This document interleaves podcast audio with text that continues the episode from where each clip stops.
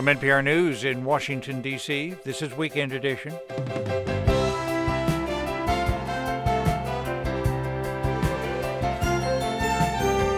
I'm Scott Simon. This hour, Ron Elving on the week in politics, courtroom developments, and a special counsel report. How might each affect the 2024 election? Also, the latest on Israel and Hamas. Israeli forces might be preparing to push farther into Gaza. An economist who says the Chiefs and 49ers won't be the only winners or losers of the Super Bowl. The people that love shrimp are lucky, and the guys that just have to have that burger, they're going to pay a little bit more. What about the price of Chex Mix? And then Wim Wenders's new film on the everyday details of life for a man who helps keep Tokyo clean. Perfect Days. First, we have our newscast. It's Saturday, February 10, 2024. Live from NPR News in Washington, I'm Giles Snyder. The White House is pushing back against the part of the Justice Department report on President Biden's handling of classified documents that described him as an elderly man with a poor memory. NPR's Asma Khalid reports that Vice President Kamala Harris is describing the comments as politically motivated. Harris said as a former prosecutor, she found the comments made by this prosecutor, quote, inaccurate and inappropriate. The vice president also pointed out Biden sat down for an in person interview with the special counsel's office just a day after Hamas attacked Israel, as he was dealing with an international crisis. So the way that the president's demeanor in that report was characterized could not be more wrong on the facts and clearly politically motivated. This comes as the White House seeks to downplay concerns about the president's age that have been magnified by the report. Asma Khalid, NPR News. Following the collapse of that border security deal that would have unlocked aid to Ukraine and Israel, senators are working this weekend on a more than $90 billion aid package. They advanced the measure last night, and it appears on track toward a final vote. However, its fate is uncertain in the House. The spokesman for the UN Secretary General Stefan Dujarric says the UN is worried about the fate of civilians in the southern Gaza city of Rafah, where Israel is planning to go after Hamas militants. The Office of the Coordination of Humanitarian Affairs say the unprecedented density of Rafah's population make it nearly impossible to protect civilians. Israeli Prime Minister Benjamin Netanyahu has asked the military to plan for the evacuation of hundreds of thousands of people ahead of a ground invasion. He says Rafah is Hamas's last remaining stronghold. Many Palestinians are crammed into tent cities after fleeing to avoid fighting elsewhere in Gaza. The U.S. has warned that an offensive in Gaza without a plan for the civilian population would lead to disaster. The credit rating agency Moody's has downgraded Israel's credit rating. NPR's Eyder Peralta reports the agency cited the economic damage caused by the war against Hamas. In a note explaining its decision, Moody's Investor Services said it does not see an end in sight to Israel's war against Hamas. The agency noted that even if the fighting diminishes, it also doesn't see a long term plan that would, quote, fully restore and eventually strengthen security for Israel. Israel launched a ground invasion of Gaza after a Hamas attack killed some 1,200 people in Israel. Israeli bombardment followed, killing 27 7,000 Palestinians, according to Gaza's health ministry. Israel is spending millions on the war, and it has also called up hundreds of thousands of reservists, leaving a hole in the country's workforce. In a statement, Prime Minister Benjamin Netanyahu said the credit rating will go back up as soon as Israel wins the war. Eyder Peralta, NPR News, Tel Aviv. And from Washington, this is NPR News. This is 90.9 WBUR. I'm Sharon Brody in Boston. Boston's police department is struggling to test rape kits in a state mandated 30 day window. An analysis by the Boston Globe found that the Boston Police Crime Laboratory did not test half its rape kits by the deadline last fiscal year. A police spokesperson told the Globe it currently takes an average of 52 days to fully process a kit. The department's working to reduce that turnaround time.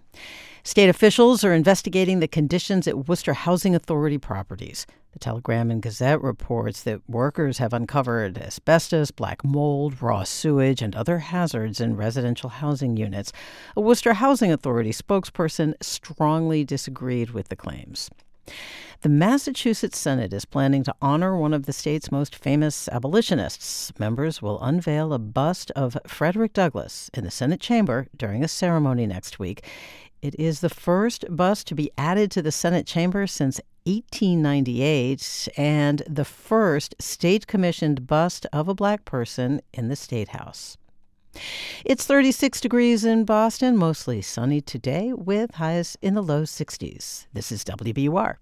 Support for NPR comes from NPR stations. Other contributors include the Annie E. Casey Foundation, using research and evidence to develop solutions that help families and communities create a brighter future for young people. More information is available at aecf.org.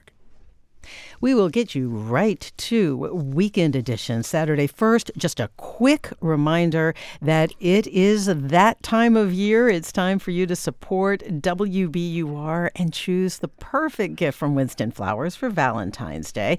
You can do that by going to WBUR.org or you can call 1 800 909 9287. Jay Clayton's with me in the studio. Good morning, Sharon. Good morning to you, and thanks for joining WBUR this morning and being with us. We have a tradition here in the days leading up to Valentine's Day that we've had for 20, 25 years maybe with Winston flowers. It's an opportunity for you to send your Valentine these beautiful Winston flowers. And if you go to our website, WBUR.org, you'll know what we mean when we say these beautiful Winston flowers because they really are spectacular. And when you do that through us, you'll also be helping us to bring you Weekend Edition and everything else that you get from WBUR. So it's a really great value. We can send the flowers anywhere in New England, but Valentine's Day is right around the corner. So this is the moment to spend just two or three minutes taking a look at the four choices at WBUR.org choosing yours, and we'll take care of the rest. And the number again, 1 800 909 9287. You can also go to WBUR.org. As Jay pointed out, you can go to the website to look at the flowers, but we're lucky enough to have some of these flowers right here in the studio with us. And uh, we can attest they are truly gorgeous. And, you know, this is just a, it's a really nice opportunity for you to do something special for someone who's special for you, to you, and also for WBUR at the same time. Um, fundraisers a really big part of our funding every year and that is why so many thousands of listeners choose to send their valentine's gift through wbur it's a way that uh, your contribution works to keep our journalism strong while also giving someone special some gorgeous winston flowers for valentine's day you know, Sharon, there is a difference between putting flowers in a in a vase or, or a vase, if you will, whichever you want to go there. vase, vase, vase says me. Okay, vase says everyone else. That's right. And you know, there's a difference between that and floral design. I can't do it, but I recognize it when I see it, and it is Winston flowers, and that's really what you're doing. You're sending a work of art to your Valentine, whomever that may be. And these flowers can be delivered anywhere in New England for Valentine's Day. Just get your order in this morning. The number is 1 800 909 9287. Or, of course, you can take a look at the choices and choose the one that's perfect for you and for your Valentine at our website, WBUR.org. Thank you very much. Once again, 1 800 909 9287 or WBUR.org.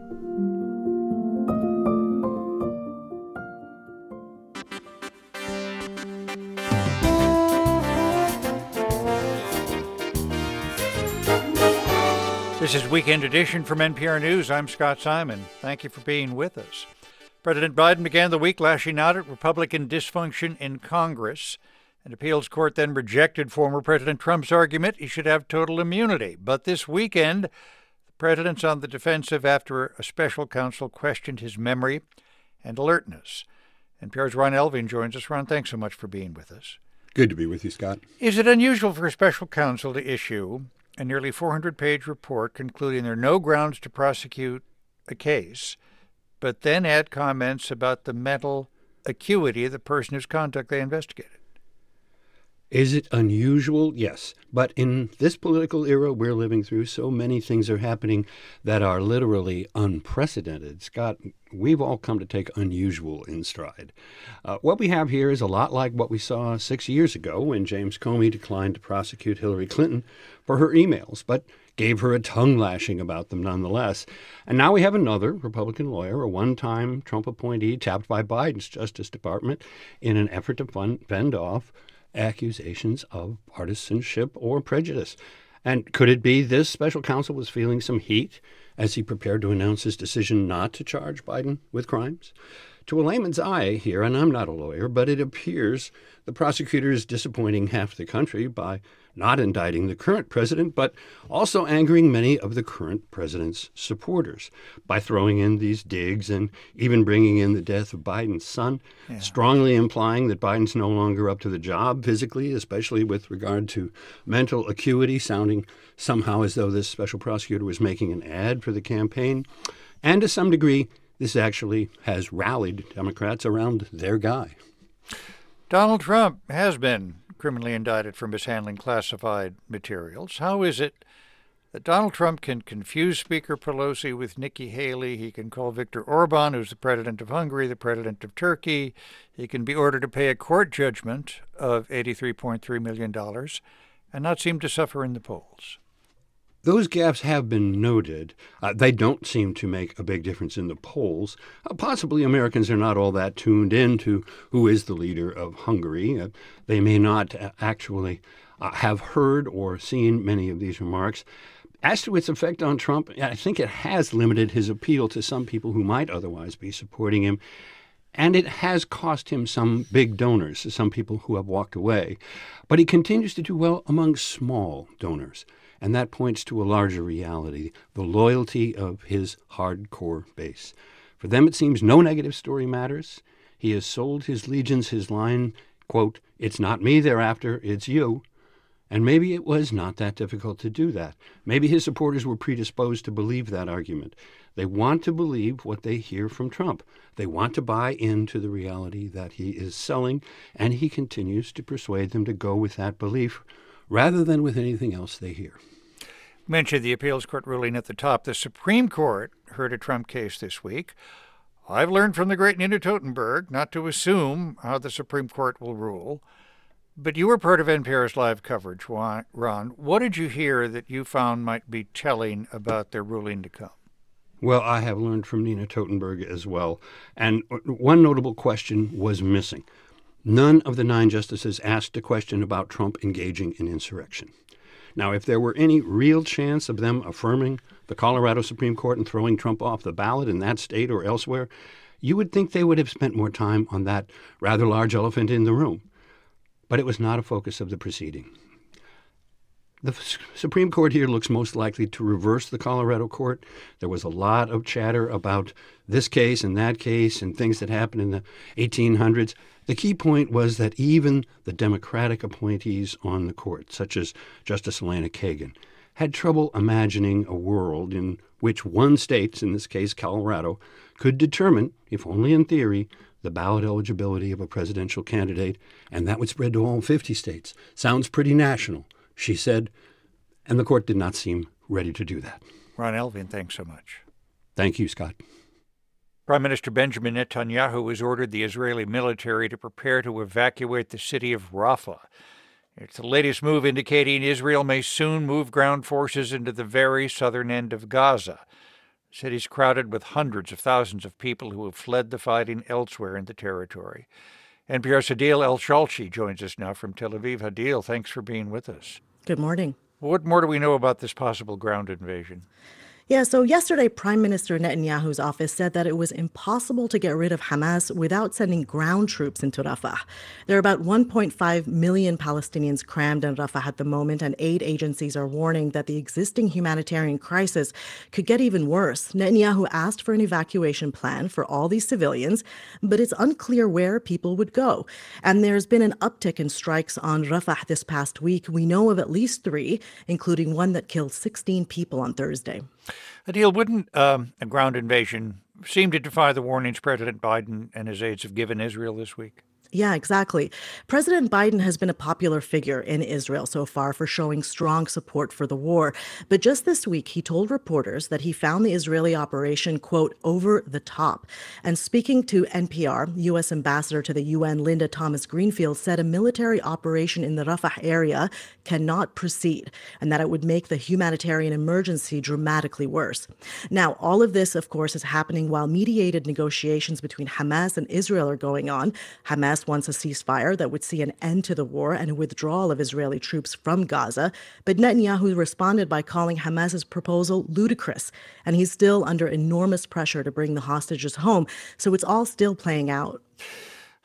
Hadeel, what are Israelis with whom you've been able to speak in Tel Aviv uh, in the past few days saying about the war now?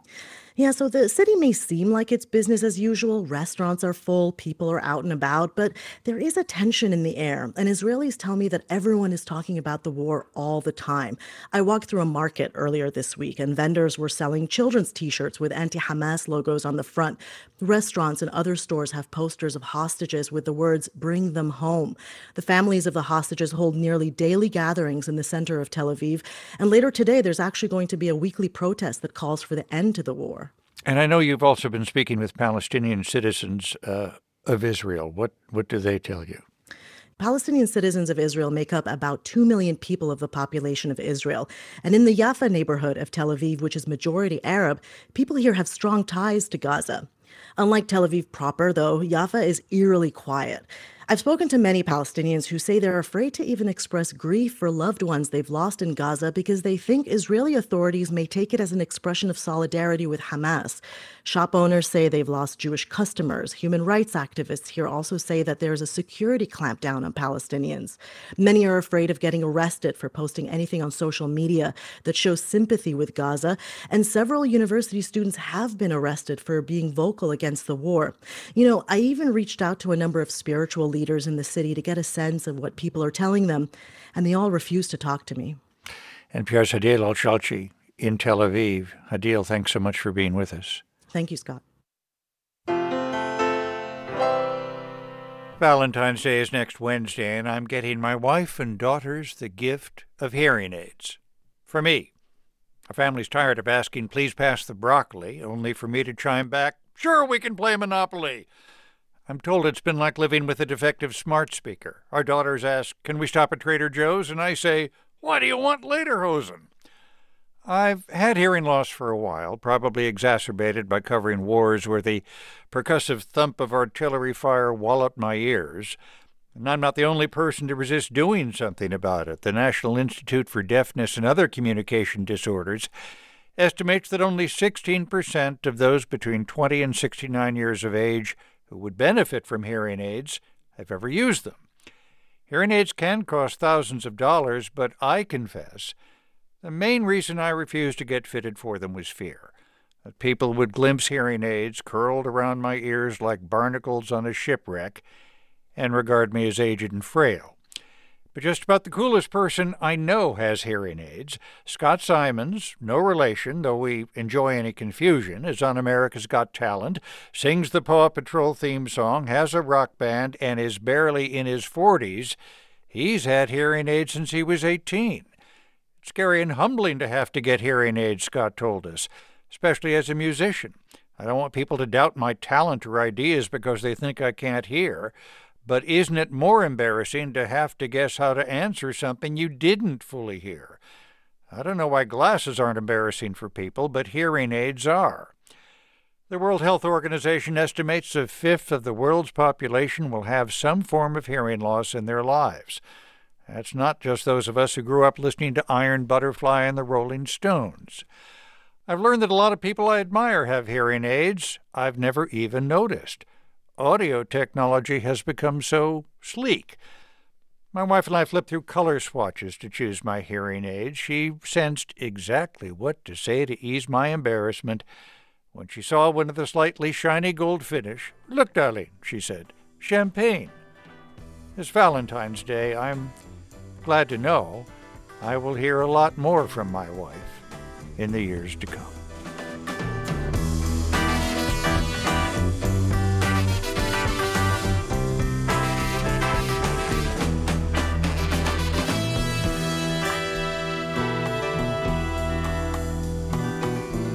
And NPR offers something extra for you in your inbox. In fact, it's my weekly newsletter thoughts, news, this week maybe even some curbed enthusiasm. No paywall, no price. We think you'll like it. You can sign up at npr.org slash Scott Simon newsletter. All one word.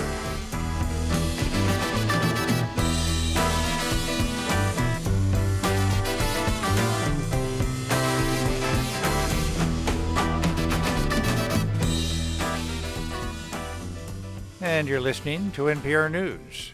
We're funded by you, our listeners, and by Davis Malm, building client relationships one transaction at a time. Learn more at davismalm.com. D A V I S M A L M. And Blue Cross Blue Shield of Massachusetts. Medicare Advantage plans as low as $0 per month. New benefits for 2024. BlueCrossMA.com slash go.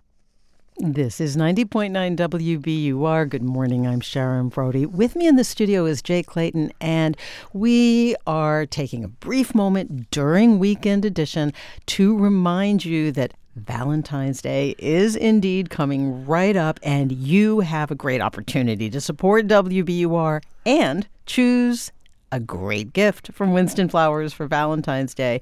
What you do is you go to WBUR.org or you call 1 800 909 9287 to order these gorgeous Winston flowers for somebody special. Yeah, Sharon, I was just thinking about uh, Scott Simon's essay there that mm. we just heard, talking about how his wife, you know, gave him comfort, eased his embarrassment about transitioning to hearing aids. And if you've got someone in your life that does those things for you, regardless of the particular situation, maybe you want to send some flowers to them for Valentine's Day. And you can do that. You can send really stunning Winston flowers from WBUR. And when you do send them through us, the nice thing too is that it really makes a difference for us because that becomes some of the money that brings you Weekend Edition and brings you Morning Edition and All Things Considered and everything between and beyond on the air, online, at CitySpace, you know, all the different ways that you connect with WBUR. The root of it all is listener support. And that is why thousands, literally thousands, tens of thousands at this point, of listeners over time have stepped up to participate in WBUR during this brief little fundraiser in the days leading up to Valentine's Day because you you know you're probably going to do something anyway and this way you could do something that has double meaning. 1-800-909-9287 is the number to call. 1-800-909-9287 and of course, you know, you can check out the choices and choose the one that's perfect for you and for your Valentine at our website. It's wbur.org. And you know, one of the reasons sometimes that someone is so special to you is that you share values. And uh, I have heard so many stories over the years of people saying that when they received flowers that were a gift via WBUR for Valentine's Day, it had that special oomph to it because whoever gave them the flowers and they themselves value WBUR. They value the journalism, they value the stories, they value the rigorous reporting and all the things that you get through WBUR. And so it is a really fantastic opportunity for you to give somebody, you know, a Valentine's gift that carries that extra meaning and really supports WBUR. The way you do that is to call 1 800 909 9287 or go to WBUR.org. Thank you so much. Once again, 1 800 909 9287 or WBUR.org.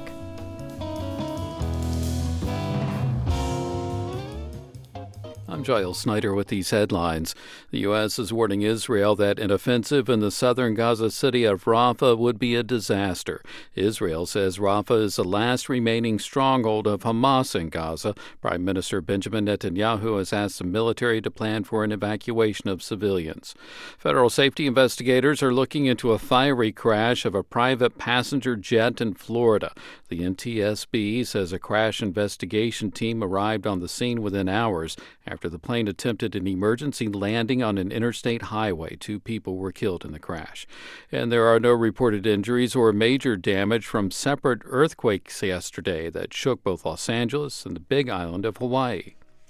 I'm Giles Snyder, NPR News.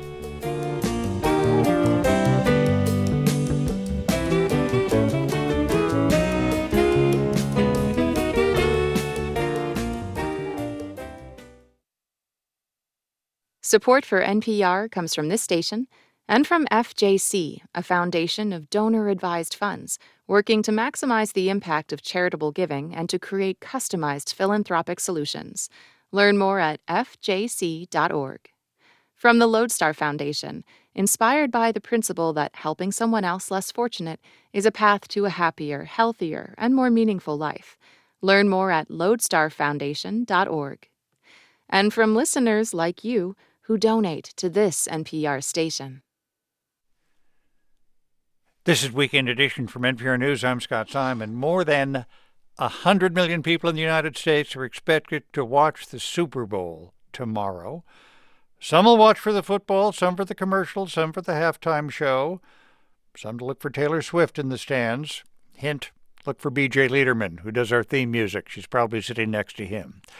It is a safe bet. Everyone will reach for chips and dips or something. So here's NPR's chief economics correspondent, Scott Horsley, with this year's Food Tab. When it comes to Super Bowl snacking, there is a definite home field advantage. Grocery prices have risen much more slowly than restaurant prices over the last year, so it's no wonder most people will watch the game at home or maybe a friend's house. A lot of them will still order takeout, though, and much of the time that means pizza and possibly a side order of chicken wings. That is far and away our biggest sales day of the year every single year. Mark Schechter is the owner of Square Pie Guys Pizza in San Francisco, home of the 49ers. He expects to go through a couple thousand pounds of mozzarella cheese this weekend and a whole lot of chicken wings. He and his crew started battering wings on Thursday, but their planning began months earlier. We start talking to our meat vendor kind of over the summer and ask them to freeze pallets of wings or, or at least pre-purchase for us at a certain agreed upon price we were trying very early on to lock in a lower price. Luckily for Schechter and other chicken fans, wings are plentiful and prices are down for the second year in a row. Beef prices, on the other hand, are still climbing, so Chiefs fans may have to pay more for a Kansas City strip or barbecued brisket. Nevertheless, Gates Barbecue in Kansas City expects to do nearly double its normal takeout business this weekend because there's so many people that are coming in from out of town for friends and family. They watch the game. The ones that we capture are the ones that have those big screen TV and throwing all the parties. So we're very much a part of that. Arzia Gates' family has been serving hickory smoked barbecue in Kansas City for almost eight decades. We use three stages, so it gives you the the tenderness of the meat. It gives you the juiciness from the grease that falls from one stage to the next, and then we get that smoky flavor throughout. Whether ordering in or cooking at home, the average Super Bowl fan is expected to spend about $43 on food and drinks this Sunday. That's 23% more than last year. Joan Driggs, who's with the market research firm Circana, says the Super Bowl is one of those occasions when you want to leave it all on the field, or at least on the dinner table. You're not going to hold back. It's a celebration. You're going to do what you want to do. Maybe it's your tradition. Maybe you're adding a little something to the mix to spice it up, but people are going to go all in. And while grocery prices are still high, they haven't gone up much in the last year, just 1.3% overall. Some foods have actually gotten cheaper. Economist Michael Swanson, who's with Wells Fargo, says shrimp, like chicken wings, is a relative bargain this year. Some people are going to get lucky this year. The people that love shrimp are lucky, and the guys that just have to have that burger, they're going to pay a little bit more guacamole, and beer prices have stayed pretty flat over the last year. This is one case where flat and beer is actually a good thing, but prices are still climbing for things like chips and dip, the kind of packaged goods you find in the center of the supermarket. Swanson says since the beginning of the pandemic, soda pop has seen some of the biggest price increases, which is partly the result of costly aluminum cans. If you want to have the convenience of a 12 ounce aluminum can, you're going to pay a real premium for it you might want to think about those two liter bottles with some ice and some cups. They really save you a lot of money. While savvy shoppers may try to save on some items, Swanson expects a lot of people to splurge this Super Bowl. They've got money in their pockets since wages have risen faster than food prices this past year, and there are 2.9 million more jobs. For all the issues that we have, and they're real issues, people have to appreciate the fact that it's going to be a blowout Super Bowl because more people employed, more money than ever before. And most people, when they have a job, they're going to spend money. So, whether you're serving up pizza and wings like Mark Schechter, ribs and brisket like Arzia Gates, or just ripping open a bag of chips in front of the television, you might think of this as a super opportunity to eat, drink, and celebrate, no matter which team you're rooting for. Everyone have fun, basically, and go Niners. Go Chiefs, and be a prosperous weekend for us all. Scott Horsley, NPR News, Washington. They have nothing to say about pleasure, either in general or in the particular, when it is a question of definition. That's Luke Farritor, one of three students who won a competition to decode a 2,000 year old papyrus scroll from the ancient city of Herculaneum. It's part of a philosophical treatise about the nature of pleasure, or maybe more of an ancient blog post where the writer's trying to take down a group of other writers. Sound familiar? For we do not refrain from questioning some things, but understanding and remembering others. And may it be evident to us to say true things, as they might have often appeared evident. The scroll was one of hundreds carbonized by the eruption of Mount Vesuvius in the year AD 79. When archaeologists found them in the 18th century, the scrolls crumbled when they were unrolled. Recently, researchers learned how to peek inside the scrolls without destroying them. University of Kentucky professor Brent Seals co founded the competition, the Vesuvius Challenge, and he joins us now. Thanks so much for being with us. Thanks so much, Scott. What did you have to do to read the text? Well, we've been working on virtual unwrapping for a couple of decades now, and in 2015, we had a breakthrough where we were able to read a scroll from the Dead Sea Scroll collection, actually from Engedi, and it showed the power of virtual unwrapping. But Herculaneum has proven to be, you know, iconically beyond reach. Not only were those scrolls difficult to apply virtual unwrapping to, but the ink from the ancient world did not readily show up in the scans that we made, and we needed an AI based approach to be able to see that ink. I don't understand virtual unwrapping.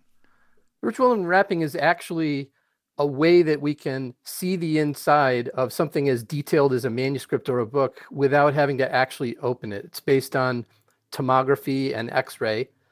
And it's proven pretty successful in the past, but Herculaneum, you know, these scrolls are iconically damaged. And it, it, was unknown if we could see anything from the inside because what you've got is carbon black ink written on basically vegetable material, which is papyrus and then it's basically burned to a rigid crisp. Um, when you look at the material, you realize what a miracle it is that we can actually see anything inside. And and what role did artificial intelligence play? Well, the ink isn't obviously visible in the way that we're doing the scanning. In fact, I don't know of another method that would make the ink um, directly visible. So, what the artificial intelligence, the machine learning, is allowing us to do is take the evidence of the ink that actually is there and amplify it so that to the human eye, we can clearly read the ink. And I mean, what do we know what's on this scroll so far? Well, the scroll's written in Greek, and we've been able to unwrap the top of about 12 columns. Uh, that's a little bit like taking, you know, the top half of a novel and then expecting you to be able to read a coherent story, right? So every page you get halfway through and then you lose the story.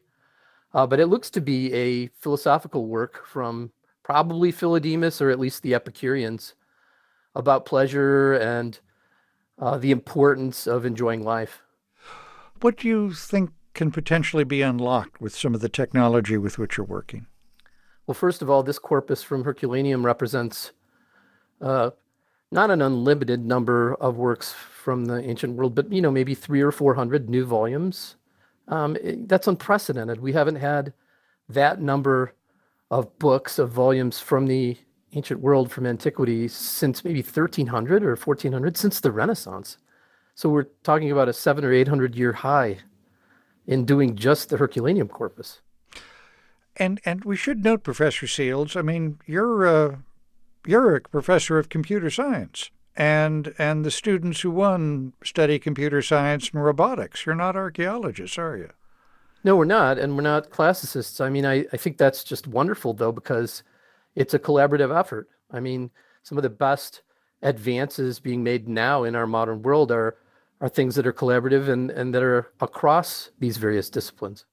Brent Seals, professor of computer science at the University of Kentucky and co founder of the Vesuvius Challenge. Thanks so much for being with us, sir. Thank you so much.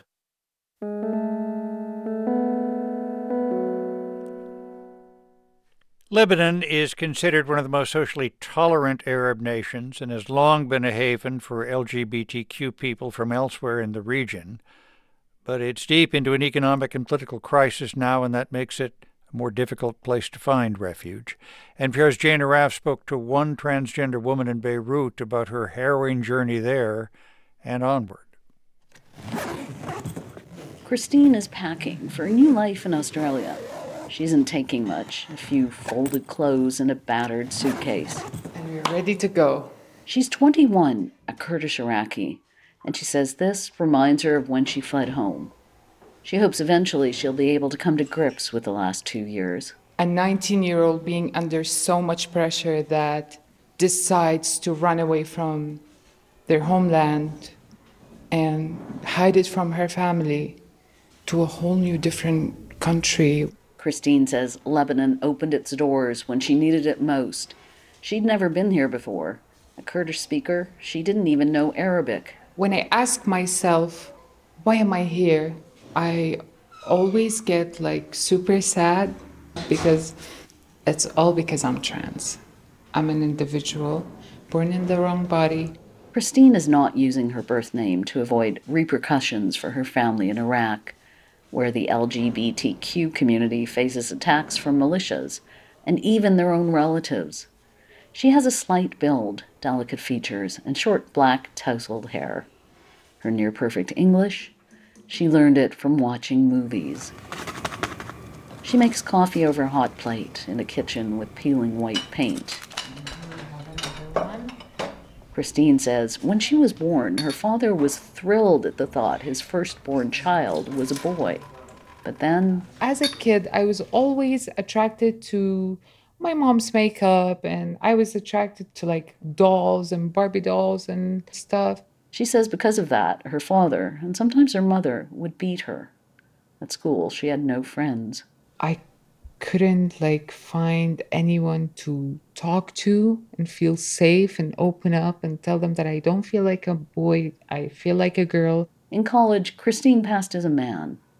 But after her mother suspected she had worn a dress to a private pride party, she was like, because if that was the case, I would have either poisoned you, myself, or I would have let your uncles take care of you, meaning that my uncles killing me. So she ran away to Lebanon, one of the few countries where Iraqis can go without a visa. But even here, the space is narrowing. Hezbollah leader Hassan Nasrallah recently told followers that under Islamic law, gay people are killed. Lately, we are facing a huge anti queer, anti gender campaign in Lebanon, triggered by lots of religious figures. Domit Azi is with Helem, an LGBTQ advocacy group in Lebanon. And this has very, very, very dangerous consequences on the queer individuals here. He says trans individuals are the most vulnerable. In Beirut, Christine couldn't get a job. She became a sex worker so she wouldn't end up in the street. She says she wants to talk about it because it happens to a lot of trans people. Always so scared. It was just so painful. And so traumatizing, so scary. And you're so disgusted and you just want it to end so bad. But after two years in Beirut, another door has opened to Australia, where she's been given entry because of persecution due to her gender identity. In Australia, she wants to go back to college and save money for gender affirming surgery. Two days after we meet, Christine leaves me a voice message from an airport stopover. Uh, it's, it's a weird experience to like finally just see everyone and you know just feel like any other human being oh my god is this what i have missed for like 21 years? Unlike so many she's on her way to a new life. So far in so many ways from her old one. A life where she will finally feel safe to be who she is. Jane arraf npr news beirut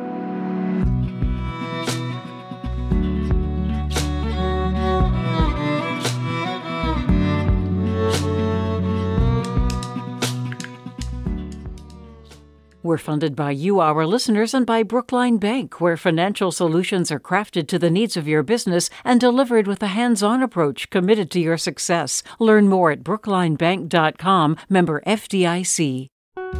I'm Lisa Mullins, and I host All Things Considered.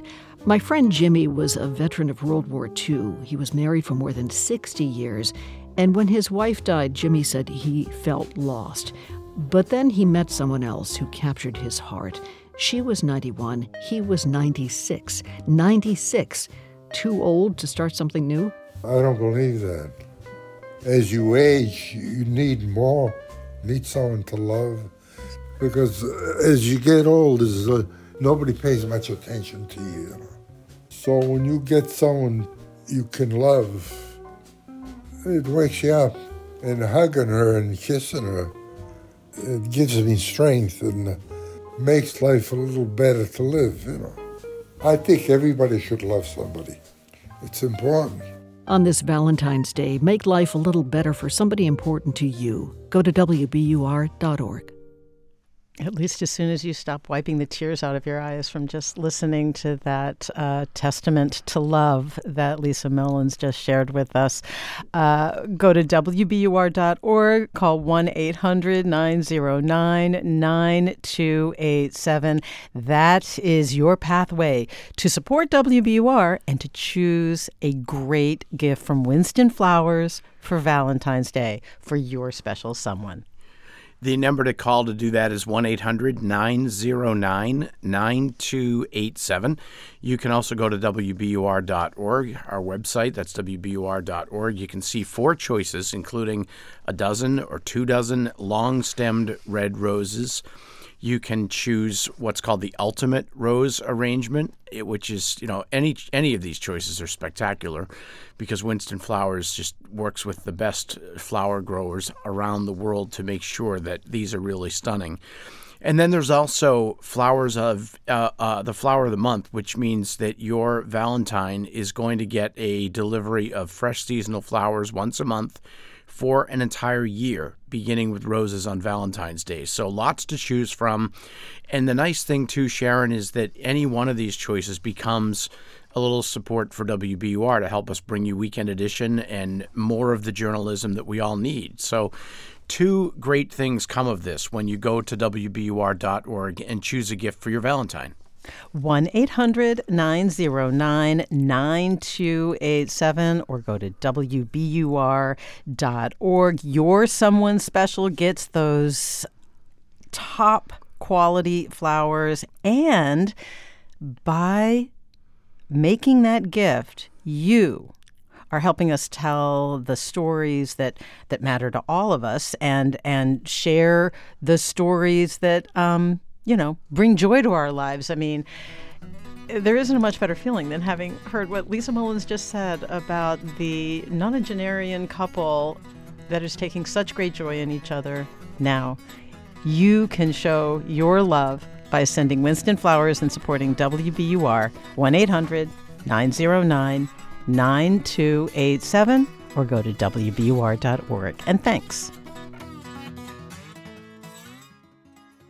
Support for NPR comes from the station and from Indeed, designed to be an end to end hiring solution for businesses of all sizes to attract, interview, and hire candidates all from one platform. Learn more at Indeed.com/slash NPR. From Progressive Insurance, with its Name Your Price tool, a way to see coverage options based on a driver's budget. Learn more at progressive.com or 1 800 Progressive. Price and coverage match limited by state law and from the sustaining members of this NPR station. This is Weekend Edition from NPR News. I'm Scott Simon. The news about news, about the business of journalism, is filled with layoffs, buyouts, and bankruptcies. The Los Angeles Times, Washington Post, Sports Illustrated, Time, National Geographic, The Wall Street Journal, we could go on. What a time for Calvin Trillin the fabled author, humorist, and New Yorker writer, to come out with a collection of some of his reporting on reporters over the years crime beat chroniclers, eccentric editors, word lyricists, columnists, and more. His new collection, The Lede, L E D E, That expression in journalism for an opening paragraph. Dispatches from a Life in the Press. Calvin Trillin joins us now from New York. Mr. Trillin, thanks so much for being with us. Thanks for having me. I learned in this collection that we share one practical skill, and it I speaking for myself, it's the only practical skill I have. I can't even drive a car, and that's typing. Yes, I'm a wizard at the typewriter, or I make a lot of mistakes, but uh, I type very quickly. That's because my father in Kansas City, where I grew up, uh, when the schools uh, ended rather early one year because they ran out of money, he sent me and my sister to uh, secretarial school. I, I used to think of my father's aspirations for me as uh, he wanted me to be president of the United States and that I not become a ward of the county. but uh, neither one of those required typing. So I like to think maybe he was pushing me toward journalism. Yeah. Wonderful profile in this collection of um, Edna Buchanan, the longtime police beat reporter in Miami. Uh, maybe her best known book is The Corpse Had a Familiar Face. What made her a great crime reporter? She was relentless. She was asking questions after you thought that the conversation was over. And uh, she talked to me once about calling the uh, next of kin of somebody who had just been murdered. Mm-hmm. And if somebody accused her of being just a ghoul and a vulture for calling at such a time and hung up on her, she counted to 60 and then she called again. Uh, she figured that by that time somebody might have said, You should have talked to that reporter, or maybe yeah. somebody else would answer the phone who was more talkative. You um, also have a long, good section on R.W. Johnny Apple of the New York Times. Respected and feared political reporter for years, had been a war correspondent in Vietnam. He eventually became best known in his later years for inventing would it be fair to call it the most envied beat in journalism? I think that would be fair. He also, in addition to the envied beat, he had an envied expense account. Yeah. Well, it, it I mean, it struck me, of course, I mean, you you were have, have been famous also for uh, writing about food, but it's often Kansas City barbecue places or Texas barbecue places Johnny Apple ranged around the world writing about food and uh, often not in humble barbecue places. No, he entered the places. I, I think that when people talked about Apple, uh, when he entered one of those restaurants, uh, the verb they usually used was he swept in.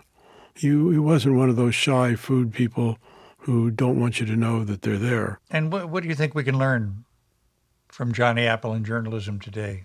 Well, it's a it's a different business, of course, and and uh, Johnny, uh, in in a way, was at sort of beginning of of of the new business because uh, in the old days, people thought of newspaper reporters as guys with uh, a bottle of bourbon in the lower right hand drawer and a sort of a greasy hat and a notebook, and then uh, sooner or later, journalists got to be people who had, like Johnny, uh, gone to Princeton although I have to say he never graduated.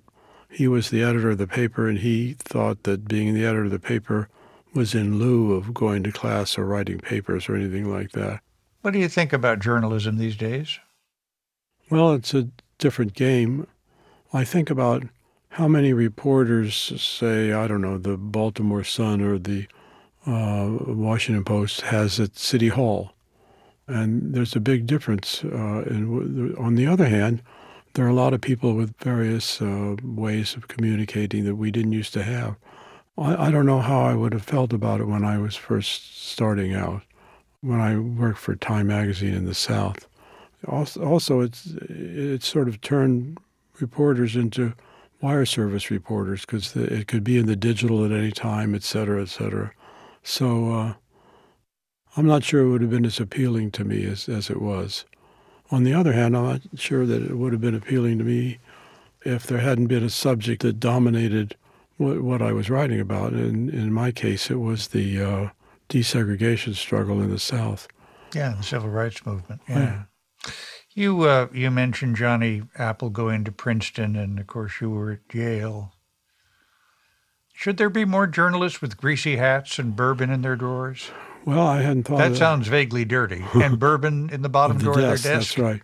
Uh, I, I once uh, published a tra- book on travel, and there are various stories in it. And some reviewer said, apparently not knowing as much as Johnny Apple knew about expense accounts, that uh, these trips were available only to someone like the author uh, who's in the upper middle class. And uh, I called my sister in Kansas City and said, We finally made it. Uh, I think when reporters get too full of themselves, for instance, at something like the uh, gridiron dinner when they invite celebrities and everything like that, even though they had have a tux on, uh, they're they're really somewhere between the people who own the tux uh, and the guy who's doing valet parking. Reporters, they're not a very classy bunch. They're often asked to leave places, and they uh, interrupt people when when the people are trying to do their jobs. So, I, I think somewhere in the middle. Calvin Trillin, his new collection, The Lede, Dispatches from a Life in the Press. Thank you so much for being with us. Thank you, Scott.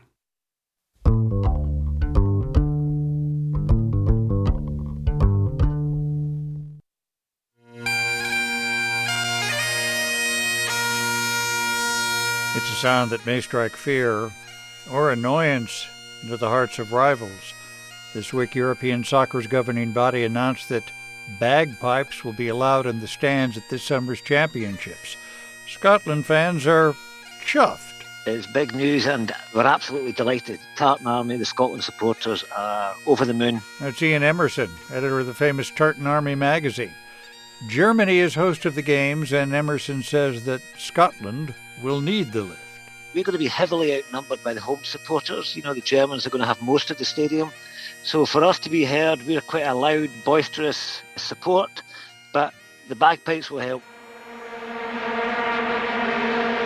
European soccer banned instruments like vuvuzelas after 2010's World Cup in South Africa, saying they're a distraction, quote, drowning supporter emotions and detracting from the experience of the game. Why do they deem that bagpipes aren't distracting? Well, the difference is that the bagpipes actually play a tune, while some of the other instruments uh, they make loud noises like horns and everything else. It's just like the one tone. Bagpipes are traditionally made of sheepskin, and as Benedick observes in Shakespeare's Much Ado About Nothing, is it not strange that sheep guts should hail souls out of men's bodies? So where Ian Emerson hears a tune, others may hear something closer to a bleat. Some people do say that, and um, well, it can be if they're not played correctly. And there is another old line about bagpipes. A true gentleman is a man who knows how to play the bagpipes and doesn't.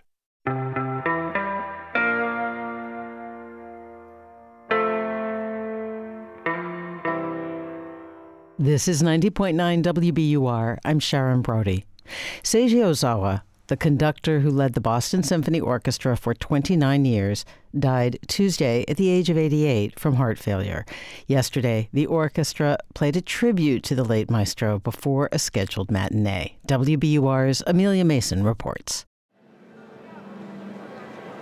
It's a quiet afternoon in Symphony Hall in Boston as people filter into the soaring auditorium. Joseph Pennacchio a Reading already had tickets to the concert, but wasn't aware Seiji Ozawa had died. When I came in and saw his uh, face on the screen, uh, it hit me that he must have passed away. So it's kind of a bittersweet day for me. Pennacchio's been coming to the symphony since the 1970s.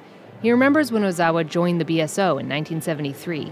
I think at the time he was kind of a hip-looking. Uh, he used to wear beads and he, you know, turtleneck, and uh, he was much different looking than the traditional conductors that uh, came. And the BSO was a very tradition-oriented orchestra, and to have a music director like Seiji Ozawa was quite a change.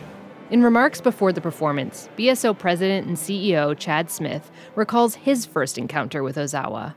Like so many people on this stage and on stages around the globe, I first encountered Seiji when I was a student at Tanglewood. And I will never forget the intensity in his eyes as he conducted me and my opera colleagues in a work by Poulenc. During his tenure in Boston, Ozawa boosted the BSO's presence on the international stage. He conducted major orchestras in Europe and continued to conduct in his native Japan. And he's credited with opening the door for other Asian classical music artists. He helped lead one of the most seismic changes in classical music in the last century. And that is the movement of the center of gravity in our art form steadily eastward toward Asia. After Smith's remarks, Karina Canellakis conducts the Boston Symphony Orchestra in Bach's Air on a G string. It's the piece Ozawa always chose as a tribute to lost friends.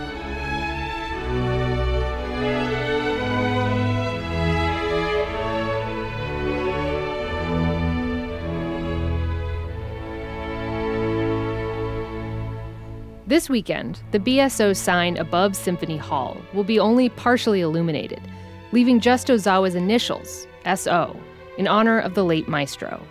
For 90.9 WBUR, I'm Amelia Mason.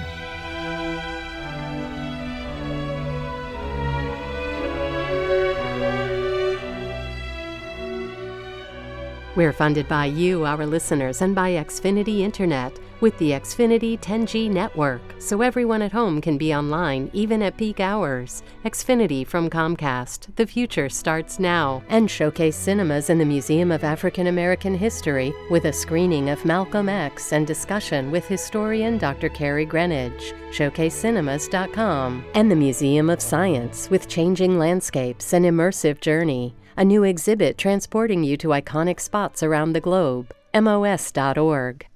This is 90.9 WBUR. I'm Sharon Brody. Jay Clayton is with me in the studio. And for just a few moments now during Weekend Edition Saturday, we're reminding you that Valentine's Day is Wednesday, and we would like to suggest that you take advantage of this great opportunity to do something excellent for someone you love and for WBUR at the same time. Order Winston Flowers. 1 800 909 9287 is the number you call.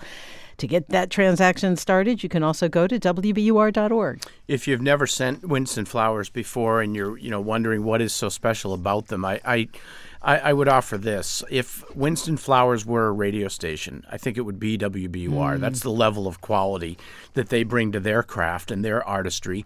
And if WBUR were a florist, we'd be Winston Flowers, right? It's it's just that tight and that well connected. And so you're able to send these flowers and with those flowers you also send some support our way. And we really appreciate that because we need more listeners and more listener dollars to be able to fund the programs that matter to you. So we really appreciate it when you take your time to send your flowers through us. They can go to your Valentine nearly anywhere in New England. You can check out all the choices and details and choose the perfect gift that works for you and, and that you know someone in your life would appreciate. Just go to WBUR.org. That's WBUR.org. Or you can call us at 1 800 909 9287. You know, Jay, what you just said reminded me of something. Um, my favorite snow cone shop, which is Hansen Sno-Bliz in New Orleans, um, has a slogan, which is "There are no shortcuts to quality," and that is another thing that links Winston Flowers and WBUR. Right? I mean, you yeah. have this absolute rigorous attention to detail and the absolute highest quality. It takes a little time. You want to get it right if that is what you want to give to somebody special in your life while supporting WBUR, and we think it very well might be, Go to 1 800 909 9287 to make the call or call or go to the website WBUR.org. And thank you.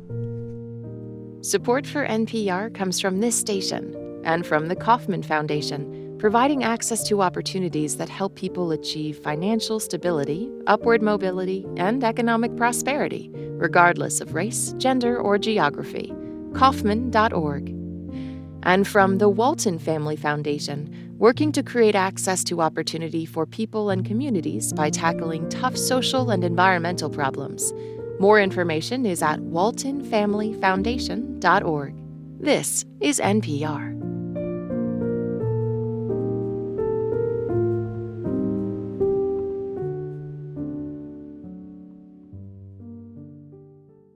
I'm executive producer of podcasts Ben Brock Johnson, and this is 90.9 WBUR FM Boston, 92.7 WBUA Tisbury, and 89.1 WBUH Brewster. Listen anytime with our app or at WBUR.org. WBUR, Boston's NPR news station. From NPR News in Washington, D.C., this is Weekend Edition.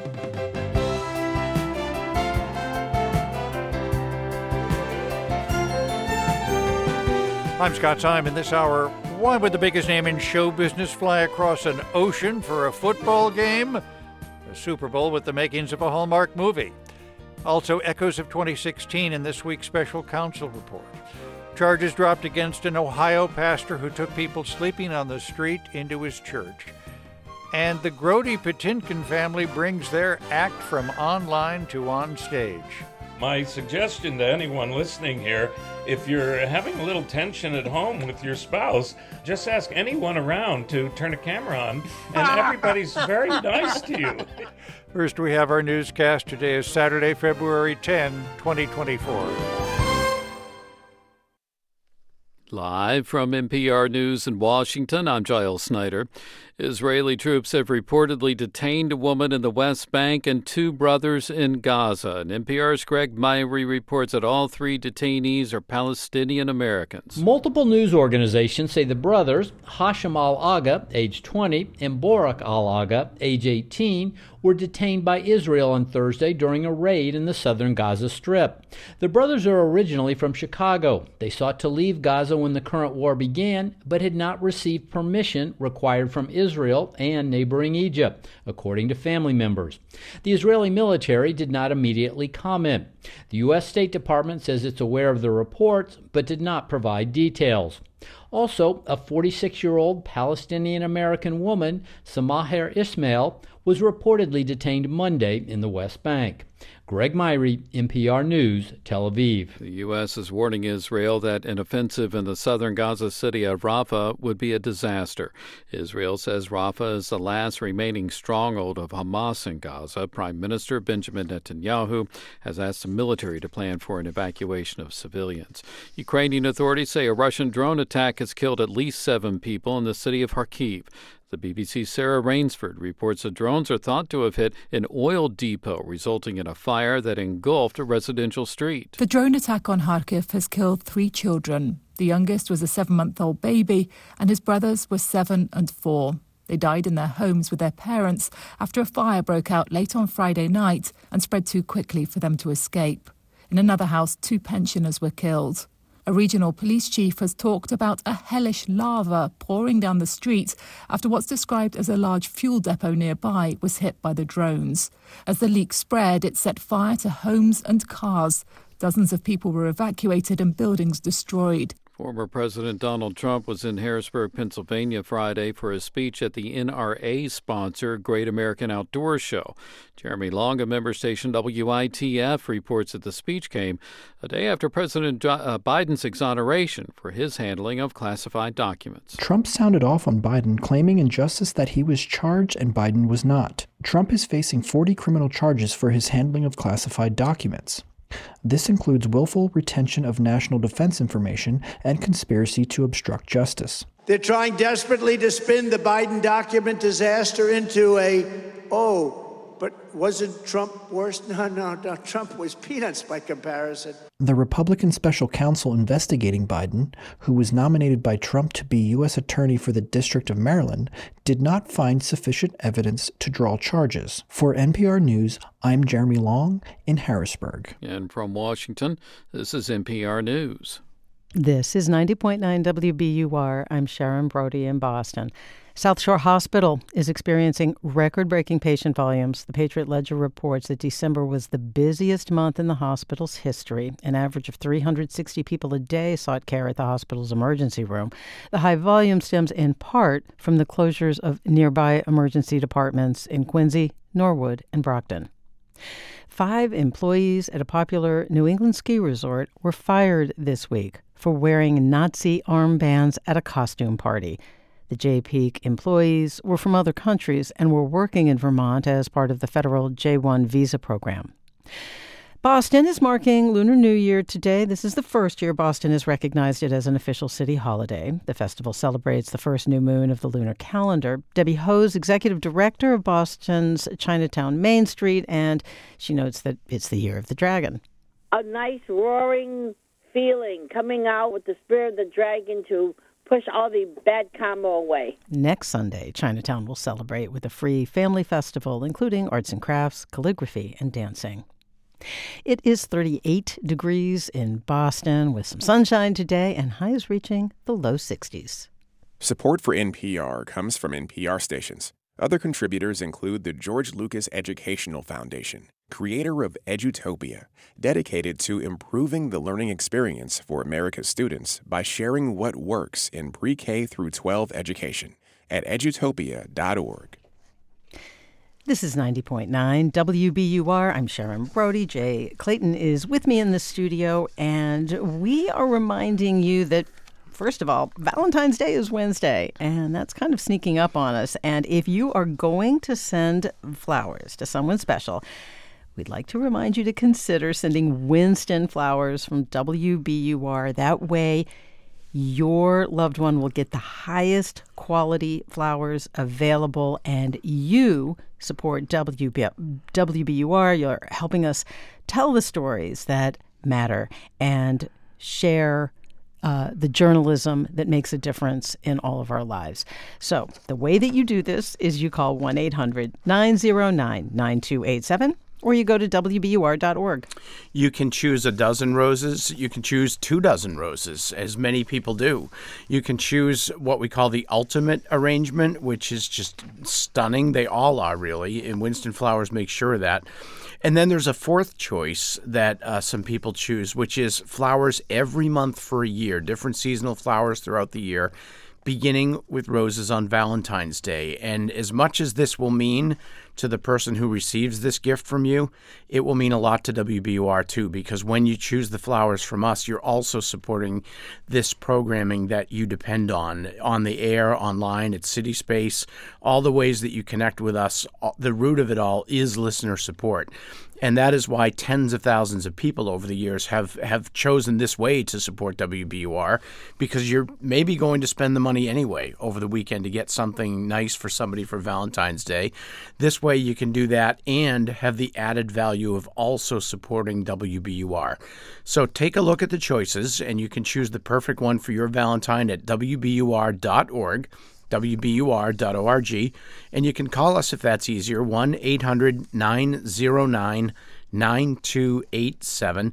And Sharon, you know, just one more thought. Valentine's Day is in the middle of the week, but we know how busy that time is. so Oh, maybe right. take a minute right now. Exactly. Take a moment now while we're thinking of it during Weekend Edition. Uh, you know, you'll be hearing what's coming up on Weekend Edition, including uh, a really interesting conversation about China's economic influence in the Middle East and how the U.S. is hoping to manage that. Uh, that's just ahead. Uh, but while you're thinking about it right now, make that phone call 1 800 909 9287 or go to WBUR.org. And, you know, over the past couple of decades, tens of thousands of WBUR listeners have, have made this their tradition of sending Valentine's Winston flowers from WBUR. We're asking you to uh, go ahead and do that now. Uh, you'll get your Valentine's Day gift um, situation all wrapped up and feel good about that. 1 800 909 9287 or go to WBUR.org. And thanks.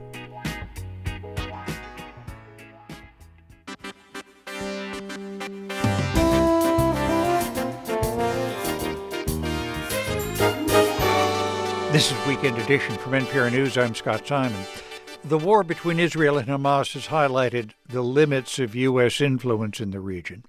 It has also shown what country does hold sway in the Middle East China. The country the U.S. views as an economic and security threat has hundreds of billions and billions of dollars in investments and partnerships with almost every country in the region. And the U.S. hoped that China's role in the Middle East could be used to do what the U.S. has not been able to do bring peace in the region. Don Murphy is Associate Professor of National Security Strategy at the National War College. Joins us in our studios. Thanks so much for being with us. Thank you for having me today. This is going to sound naive, but what, what is China's interest in the Middle East?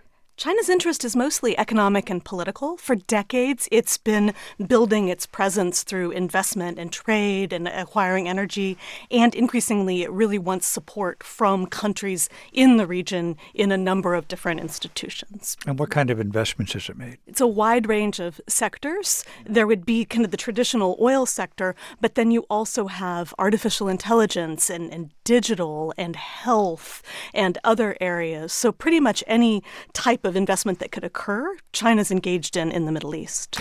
And uh, and help us understand its relationship with Iran, because of course Iran has uh, been the focus of a lot of attention. Its militias have been uh, uh supporting attacks on U.S. and Israeli targets. China has very positive relations with Iran, very robust economic and political relations. That said, I think we shouldn't overemphasize the relationship with Iran because China also has very strong partnerships with Arab Gulf countries as well as Egypt and, and other countries throughout the region.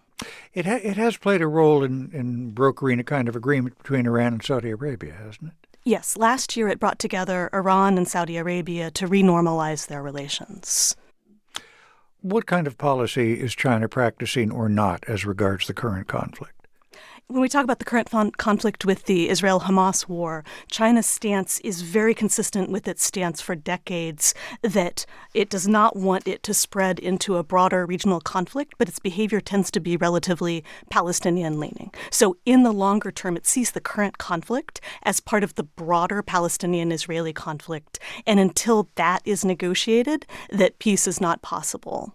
And, and we should underscore, although China tends to be more pro Palestinian in its sympathies, it, it still endorses a two state solution, which would not entail the destruction of Israel.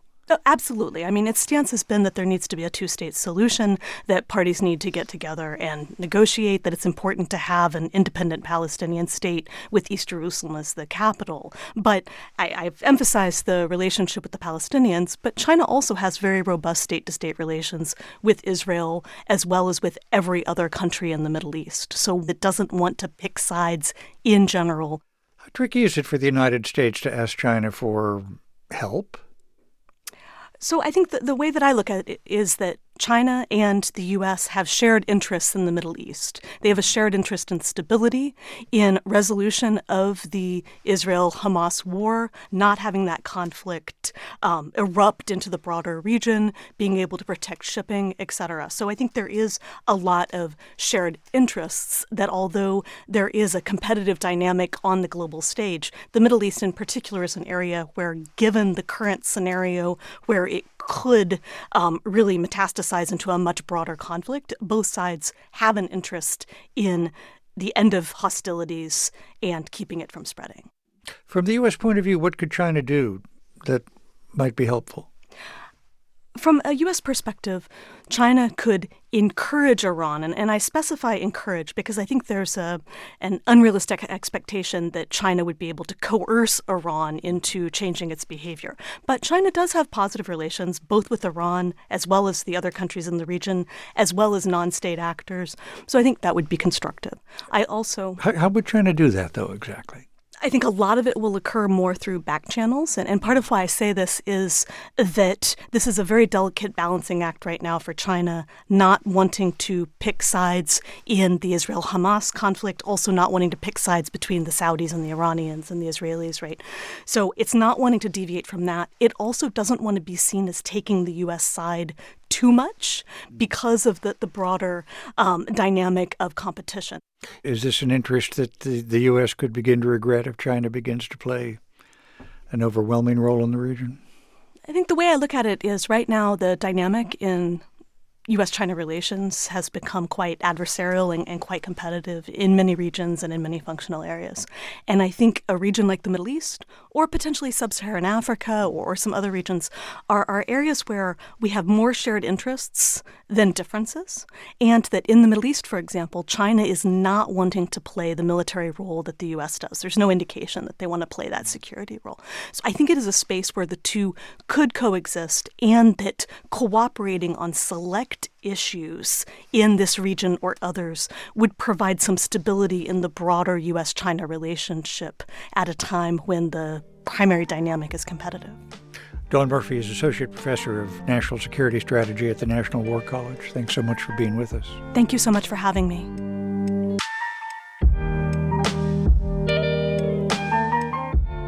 At the U.S. Supreme Court this week, it was less about whether former President Trump engaged in rebellion on January 6 and more about who decides. Leave such questions to each state.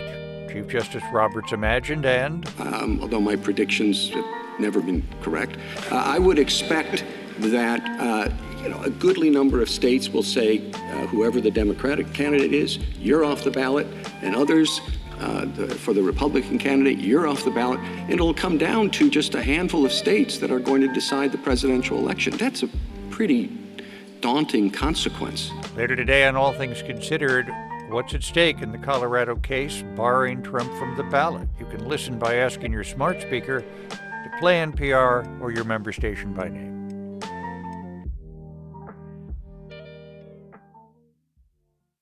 And now it's time for sports.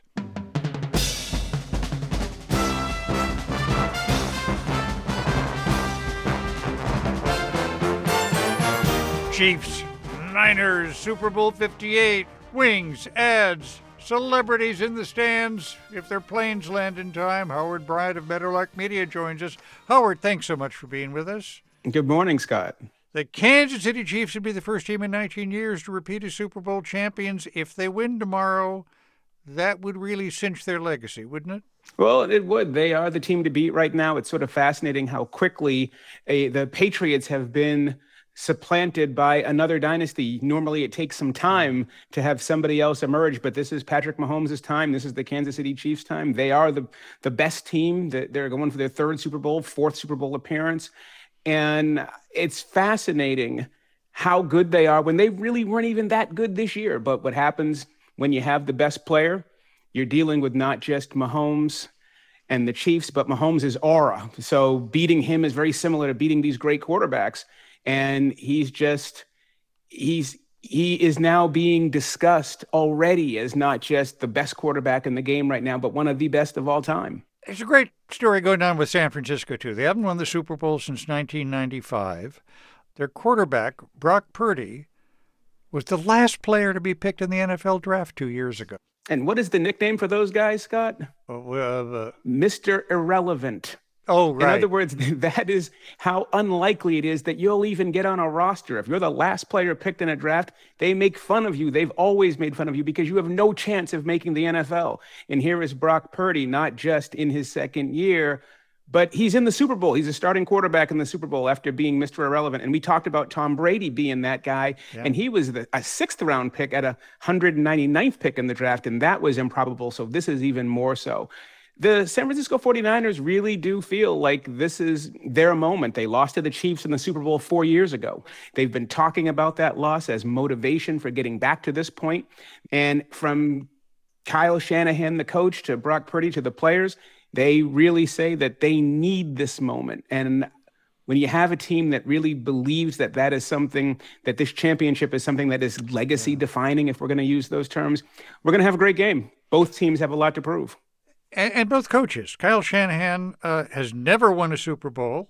Andy Reid uh, is going for his third one, but he he was once kind of dismissed just a few years ago. Exactly. Remember the Andy Reid in Philadelphia who couldn't win the big one? The Andy Reid that everyone said if they lose, if the Eagles lost, it was going to be because of him. The Andy Reid who didn't know how to manage a clock.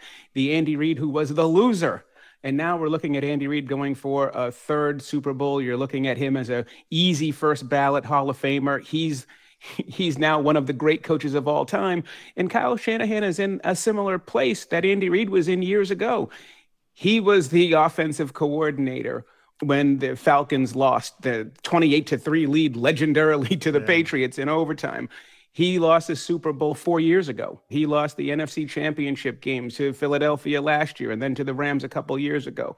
If they lose, does it do you blow up the 49ers? Absolutely not. But Kyle Shanahan has not been afraid to come out and say, look, after all these really near misses, I need this win. I got to have this win. And, and as we all know in sports, it really does begin to multiply. The longer you go without winning, the more people think you're a loser.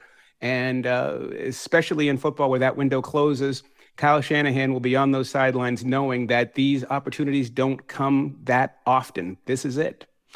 Howard, I know you don't want to give predictions, but let me put you on the spot. Will Taylor Swift make it in time for the kickoff? She'll be there. Book it, man. She will be there. Trust me. Your words, Howard. I always trust them. Howard Bryant of Meadowlark Media. Thanks so much for being with us. No, my pleasure, Scott. I can't wait when she misses her flight. When she doesn't get oh. there, people say, "You promised." Uh, oh, but uh, misses her. It's not like she's going to be standing in a long line like the rest of us, is it? Exactly. She's in Comfort Plus.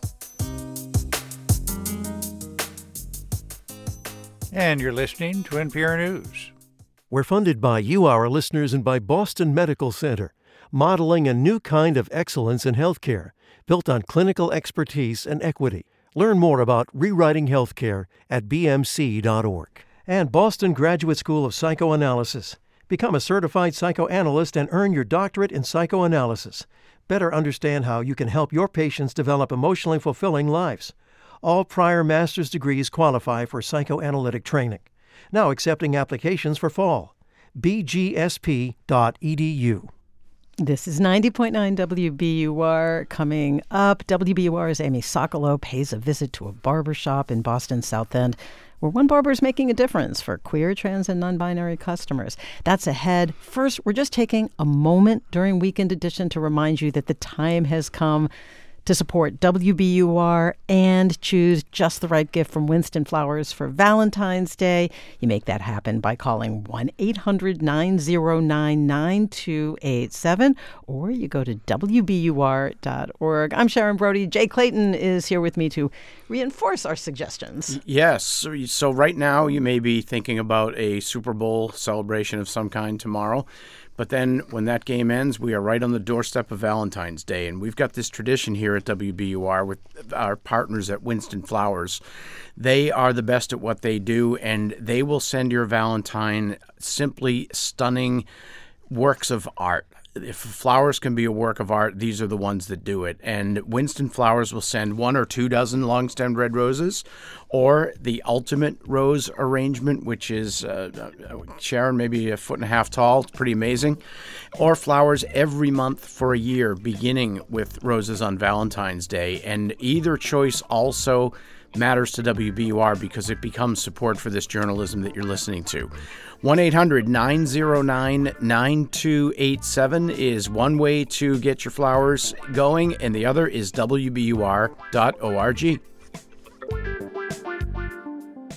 Support for NPR comes from this station and from St. Martin's Press, publishers of The Women, a novel by Kristin Hannah, author of The Nightingale, a portrait of coming of age and a tale of a nation divided. The Women is available wherever books and audiobooks are sold. From Cigna Healthcare, a health benefits provider that advocates for better health through every stage of life. Learn more at Cigna.com. And from the Public Welfare Foundation, committed to advancing transformative youth and criminal justice reforms. This is Weekend Edition from NPR News. I'm Scott Simon. Special Counsel Robert Hur said he didn't have the evidence to prove beyond a reasonable doubt that President Biden willfully retained classified documents.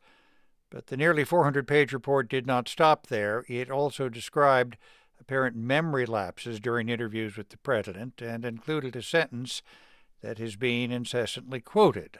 That the president comes across as, quote, a sympathetic, well meaning, elderly man with a poor memory.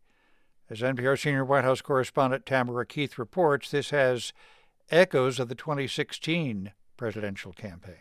An investigation in the middle of a presidential campaign wraps up with no charges. And yet, the words of the investigator hurt far more than they help. There is evidence that they were extremely careless in their handling of very sensitive, highly classified information. That was then FBI Director James Comey taking the unusual step of holding a press conference to announce the conclusion of the FBI's investigation into Hillary Clinton and her aides. He went on for 12 highly critical minutes before getting around to what he was there to announce. Our judgment is that no reasonable prosecutor would bring such a case. On its face, it looked like good news for Clinton. But Jennifer Palmieri, who was the campaign's communications director, says it was probably the single most damaging day of the campaign. The ad hominem attacks against her were were brutal. The Justice Department Inspector General later found that Comey's comments violated long-standing department practice and protocol. Palmieri says Clinton's campaign was blindsided and the damage was done. Irredeemable damage. It's hard not to see a historical echo. In the case of Hur's report, Republican politicians immediately took to the airwaves to question Biden's mental competency. If he's not competent to stand trial, why is he the commander in chief with the authority? unfit president of the United States for a disastrous press conference Cheryl, to try I to mean, clean the it man up. can't recite the ABCs. It's we need to look at, at possibly impeachment. Democratic Congressman Dan Goldman says Hur's report has a lot in common with what Comey did in 2016. These are criminal investigators who have stepped out of the normal role of sticking with the facts and evidence and analyzing whether the elements of a crime are met. Goldman is a former federal prosecutor and Biden ally. He says both Comey and Hur may have felt political pressure to prove their independence and not to seem like they were going easy on Democrats.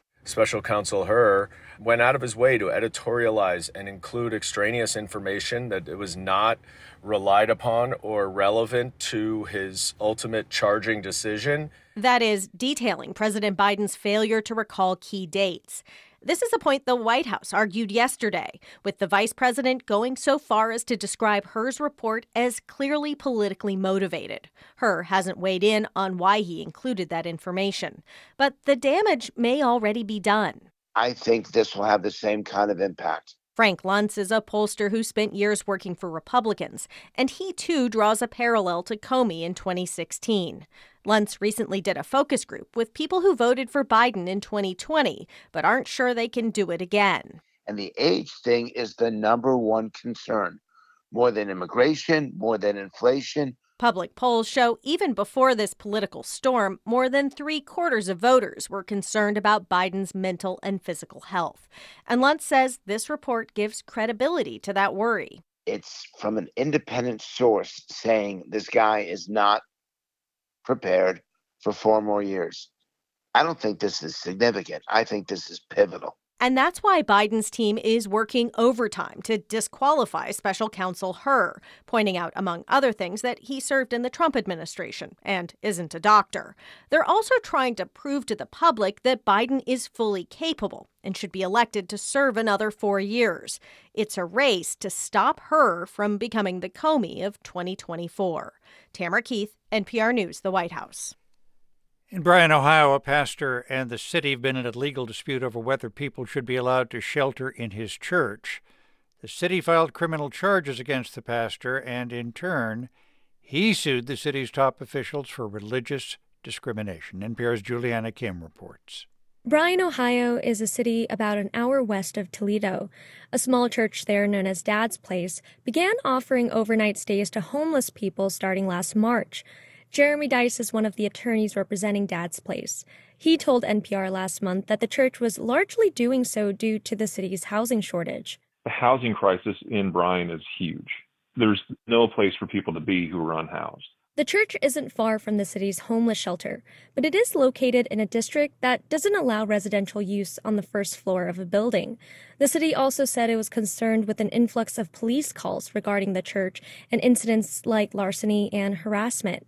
Officials later learned that the church building wasn't up to code and pressed charges against Pastor Chris Avell out of concerns that it was unsafe for people to sleep there. Dys said the building is simply old and the church staff was working tirelessly to fix it up. No one is more concerned about the safety of people sheltering than the church and Pastor Avell. They want to have a safe environment. Avell faced multiple zoning code violations, which are punishable by fines and prison time. In response, the church filed a federal lawsuit last month against the city and its officials for religious discrimination. The church argued that providing food and shelter is a form of religious expression and therefore it's protected by the Constitution. Churches have throughout history, in this country and in others, they have taken in anybody who walks through their doors. The suit is ongoing with a hearing set for March, but this week the city of Bryan decided to drop its charges to the relief of Pastor Avell. Bryan is my home, and I'm eager to continue to serve God, my community, and the people I love. In turn, the church agreed to work with the city to meet the safety codes. In the meantime, Dad's Place plans to continue to offer temporary shelter. Juliana Kim, NPR News.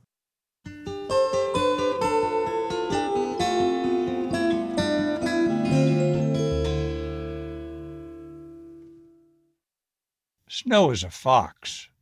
Really, a fox spirit able to allure, to entrap, and to change shapes. Snow can take on the form of a woman referred to as Asan, and in 1908 she's on the hunt for the man who murdered her daughter. Snow's search for truth and justice through Manchuria and Japan is at the center of Yangsze Choo's new novel, The Fox Wife. And Yangsze Choo, the author of several best-selling novels, including The Night Tiger, joins us now from California. Thanks so much for being with us. Thank you for having me, Scott. It's such an honor. Well, the honor is ours. Help us understand the position that the fox can hold in various Chinese cultures. You know, I've always thought that the legend of the fox is so fascinating. In Chinese literature and also Japanese and Korean legends, the fox is a shapeshifter, as you mentioned, who can turn itself into a very attractive person. And folklore is full of these stories, many of them odd figments of stories, of foxes who interact with people, often tricking them, sometimes killing them, or making off with their property. The classic fox tale is that there's a scholar who's studying for the imperial exams late one evening when there's a knock at the door and a beautiful woman appears. Later on, of course, he discovers she's not human, which raises all sorts of questions about what is the story really about? But when I was a child, I read lots of these stories and I was always fascinated by the fox, by this creature. Why do they come at night? Why do they always interrupt people's exams? so, and what lies on the other side of the door? You know, the sort of wildness and otherness. That's really interesting. Snow is searching for a photographer named Baekdu Nikan. What does she think she knows about what he knows? She thinks that if she finds him, it will be the answer to solve a lot of her anger and bitterness. So when I wrote this novel, um, I hadn't really planned it. I started off with the idea of a woman who's also a fox, and I thought about what sort of driving need would take you out of the grasslands of Mongolia, where she starts off with, to go into human society. And so she is looking to avenge her child, but I think it's a much more complicated narrative. And it turned out to be a story about old relationships and old loves. Mm. I found myself very drawn to the character of Bao Gong, mm-hmm. uh, who, of course, is a retired detective. I shouldn't say, of course. a retired detective who's called into the mystery when a uh, a woman is found dead in an alley. He also kind of has a special power, which is useful for a detective, doesn't he? Mm-hmm. Yes, he can hear truth from lies.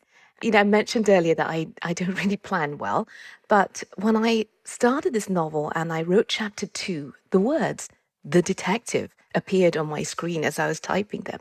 And as I wrote about him, I felt like he could probably tell the difference between when people were lying or not. And I think, you know, most of us actually can tell a lot about someone from their voice. Sound is one of the senses that we pay less attention to than we might have in the past. I think we live in an increasingly visual world of screens where we rely on eyesight. But when you close your eyes and really listen, they've actually found from studies that people can quite accurately tell, you know, describe the person who's talking just from the tone of their voice.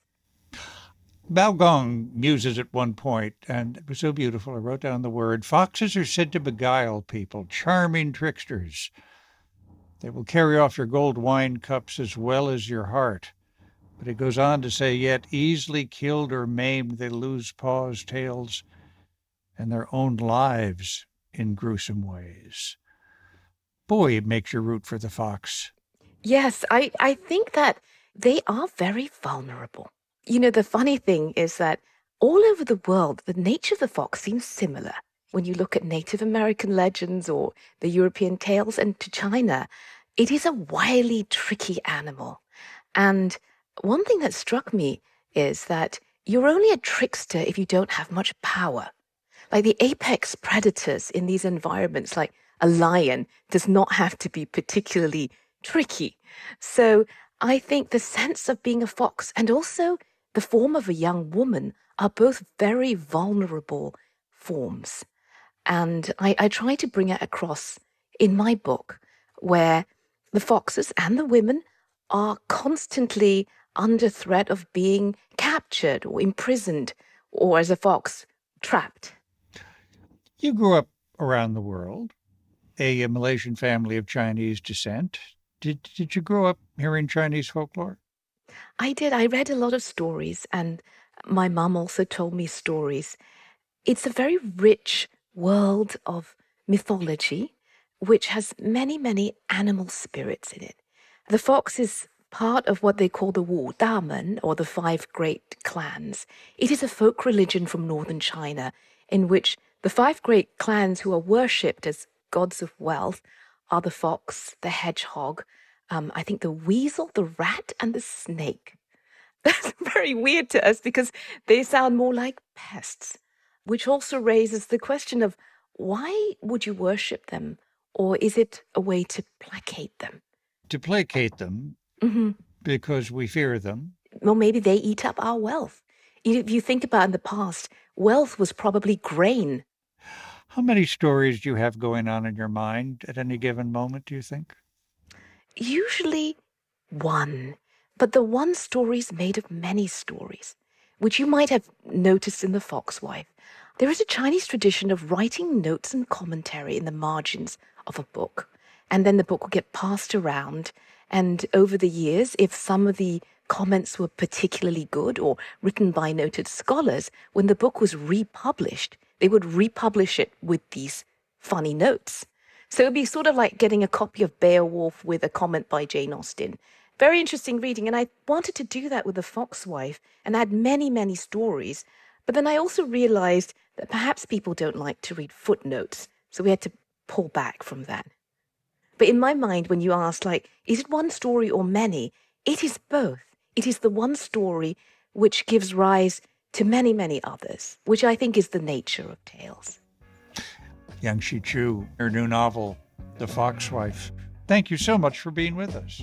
It was my pleasure, Scott. Thank you so much for having me.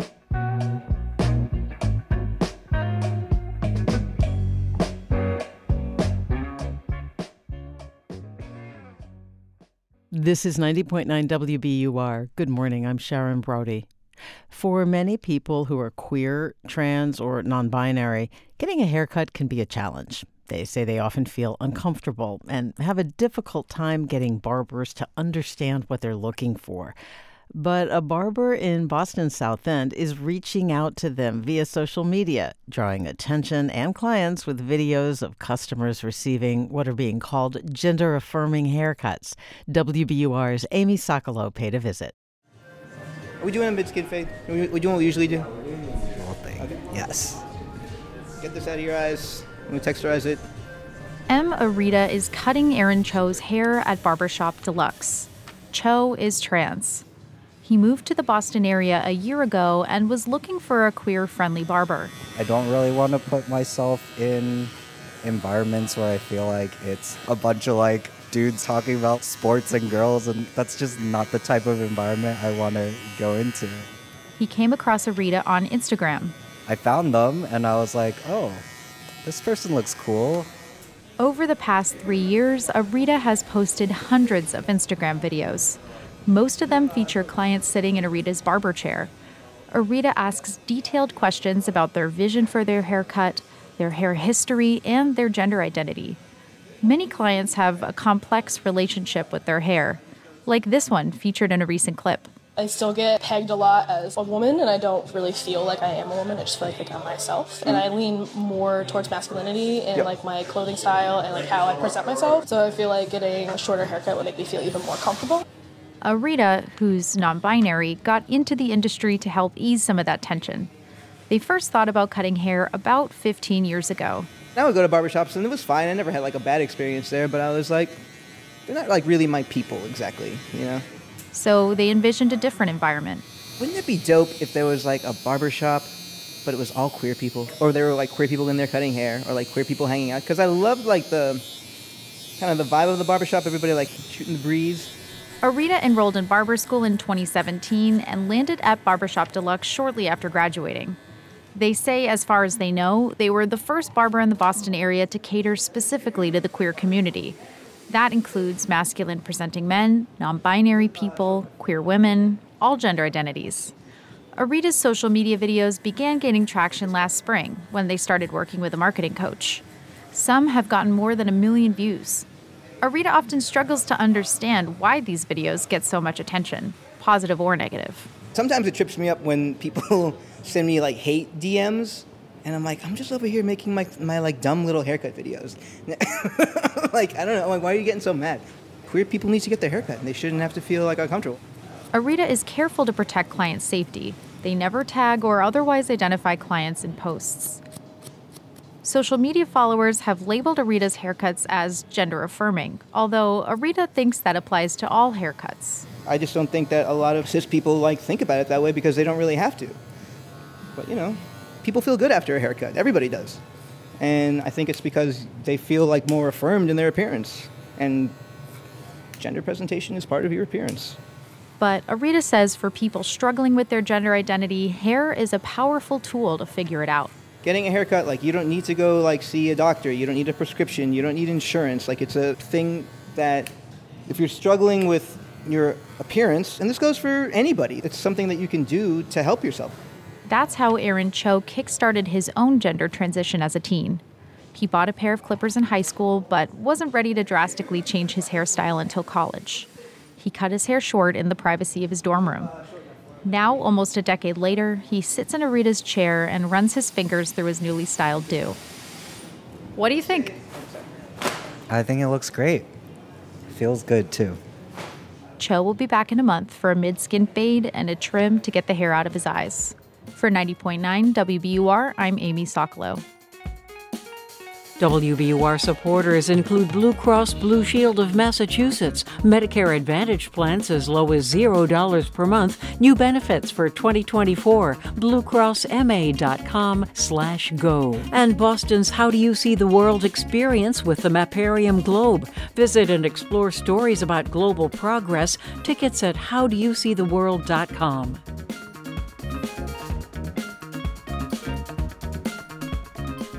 This is 90.9 WBUR. We're giving you an opportunity to support WBUR and choose a great gift from Winston Flowers for Valentine's Day. Go to WBUR.org or call 1 800 909 9287. Support for NPR comes from the station and from BetterHelp, committed to supporting mental health through therapy. Clients are matched with one of 25,000 therapists and can communicate via video, chat, or phone at betterhelp.com/public. From Capital One, offering their premium travel card Venture X. Capital One, what's in your wallet? Details at capitalone.com. And from the John S. and James L. Knight Foundation, helping NPR advance journalistic excellence in the digital age. This is Weekend Edition from NPR News. I'm Scott Simon. Gideon Grody Patinkin, like many people, took up a hobby during COVID, not baking bread or crocheting socks. He began making videos, sweet little interrogations of his parents that he posted on social media. What do you guys think you agree on? Gideon Grody Patinkin's parents are quite noteworthy Kathryn Grody and Mandy Patinkin. What are the big Uh, things you let- agree let's, on? Let, us do it by process of elimination. We don't agree on what to eat. No, God, it's gotten We worse We like different things this to eat. We don't agree on what movies to go to. Yeah. We like different kinds of movies. Mhm. We don't agree Like, on, like on evening activities. She likes to watch lots of things Or listen to things. or do listen to something. podcasts or watch lots of things. I don't. Mandy Patinkin is a star of stage and screen. Broadway Sundays in the Park with George, the movie The Princess Bride, TV's Homeland. Kathryn Grody is a writer and Drama Desk nominee, Obie Award winning actor. Maybe their finest production is 40 plus years of marriage and two sons.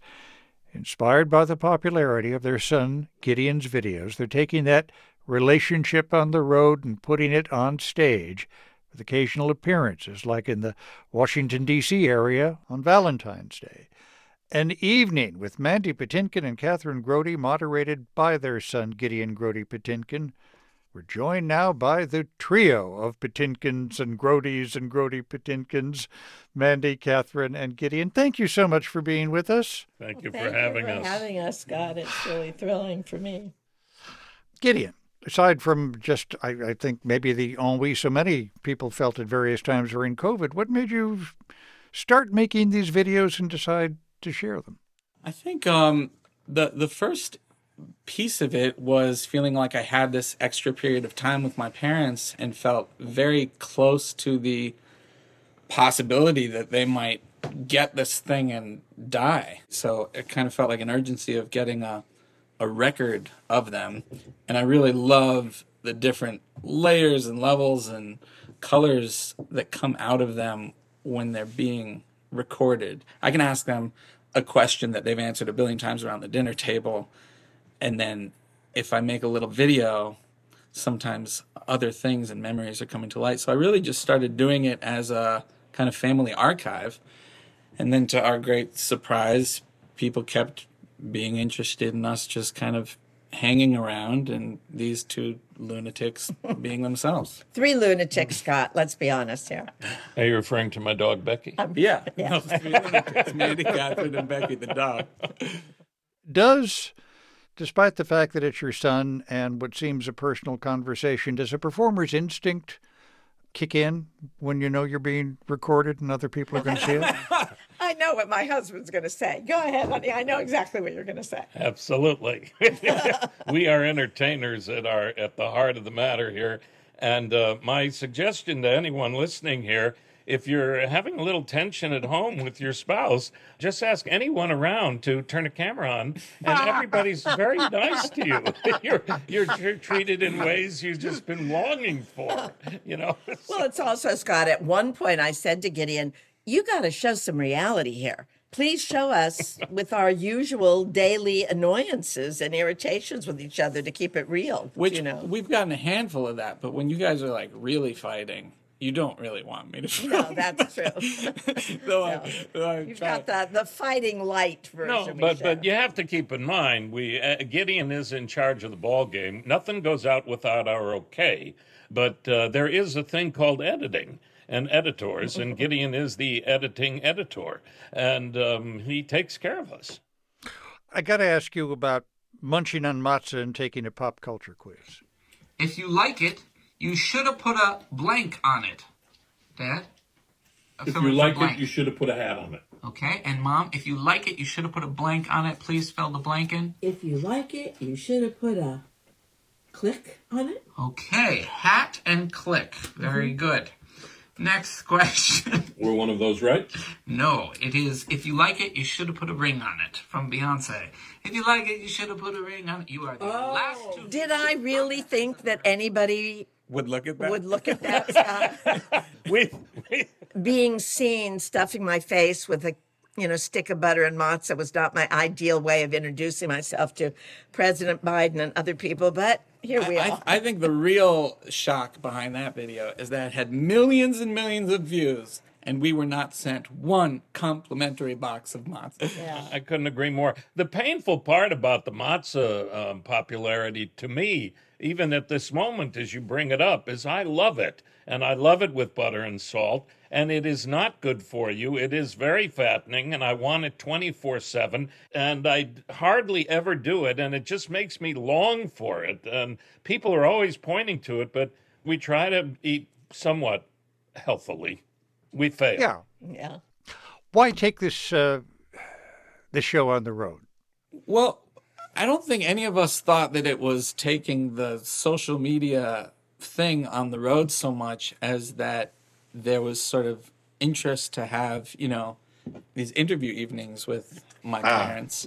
And Yeah. they did that and had done that a couple times in the past and then thought this would maybe be a little funner for us if Gideon was there asking the questions. And I kind of said, oh, I'm, I'm kind of too busy doing other stuff. And they said, you know, you get paid. And I said, oh, great. Let's do it. yeah. May I? May I uh, enter in? I'm astounded that people people choose to come to this because uh, we do nothing, Kathryn and I, to prepare. We do no preparation whatsoever. We have no idea what Gideon's going to say or do or ask. And Gideon is someone who cannot be creating 24 7 365 Who cannot be who- who cannot be creating. Yeah. that's what i said. Are you not listening to Yeah, me I am thank you. Listening. I you so, so he always is is making stuff up and he really just says to us listen guys you have to do nothing to prepare. Just try not to hate each other before Yeah. we start. And I'm incredibly very prepared. you know we're theater rats kathryn and me. That's where we were born to be with an audience. So you can work your whole life to put something wonderful together. If nobody comes to sit there and listen it's for nothing. The audience makes the evening. And so that was I think consciously or unconsciously, a tremendous appeal for us to take the risk of seeing can we go out completely unprepared in front of a group of people to see if anything happens. And there's a risk to that that I think we live for. It's very exciting. With the onset of Valentine's Day, I have to ask some, some I don't want to call them serious questions, but eh, all right, serious questions. The first one, Mandy. Yeah. Are you Inigo Montoya? Am I Inigo Montoya? Let me put it this way. A lot of people say I look like him. They say I sound like him. I can do a very good imitation You got less hair than him. I have much less hair than he had, but um, I do feel a kinship toward him and am unbelievably lucky. Even when you ask me this question, it never fails. I can't believe I'm the guy that got to be that guy. It's like, were you really the lion in the Wizard of Oz? Yep. you know, you know. I, I mean, I really wanted to take advantage of this to hear the line, but that's Oh, you want to hear me do the line? Okay, here you go. And uh, the way I normally do this, Scott, Yeah. particularly to children, I just lean right into your ear because these kids can't believe that their mom and dad are saying that's the guy. And I lean into their ear and I say, Hello, my name is Inigo Montoya. You killed my father. Prepare to die. and these little kids look at mom and dad going, Well, he sounds like him, but he doesn't really look like him. you know? I can tell you, Scott, the reason I believe that has resonated through generations at this point is that he is the depth of that guy and the truth of what he wants back and can't get has spoken to so many people. And I think that is the essence of of Mandy's moral nature in some ways. Well, you remind me of what I, I discovered when I was in Philadelphia. I was on the bike and there was a TV thing on, and the TV had Princess Bride on right near the end. And there's that moment when Robin jumps out of the window. I'm standing next to the man in black. She jumps out into Andre's arms, and the man in black asks me if I'd like to be the next Dread Pirate Roberts. And I say to him these lines that 36 year old Mandy said, and didn't really ever hear them until I was 50 something. And no one ever quotes them. And I think they are the unconscious and conscious greatest lines I'd ever heard that I didn't understand until I was in my 50s, which are these words You know, I have been in the revenge business so long. Now that it's over, I do not know what to do with the rest of my life. And when you think about it, how revenge pushes the buttons of the horrors we are watching every second, every day, globally in our lives across this planet. Inigo Montoya did not get his father back by killing the six fingered man. You do not get anything back from revenge. What keeps love going? What keeps love going? Tell him what Timmy and you were talking about the guy in the other room. Oh, yeah. Years ago, when we were very young, mid young, in our 30s, at one point, Mandy said, I guess I was talking too much or sharing too much. She said, I just want you to be the body in the other room. And I was so offended. I thought, go get one of those Japanese blow up dolls. You know, I'm not the body in the other room. And you know what, Scott? I said to this great friend and director of mine, Timothy Near, the other day, I just said, you know what, Tim, what's really weird? I love being the body in the other room. and I love having my husband of 45 years being the body in the other room. I love knowing all aspects of that body. I love the company of it. I love that we don't have to entertain each other. I know that we know we'll still be the body in the other room, even if we're driving each other nuts or not. And that we are brave enough to be quiet together, I guess, which used to not be acceptable to me at all. You guys are quiet together sometimes? yeah. You're not privy to that very much.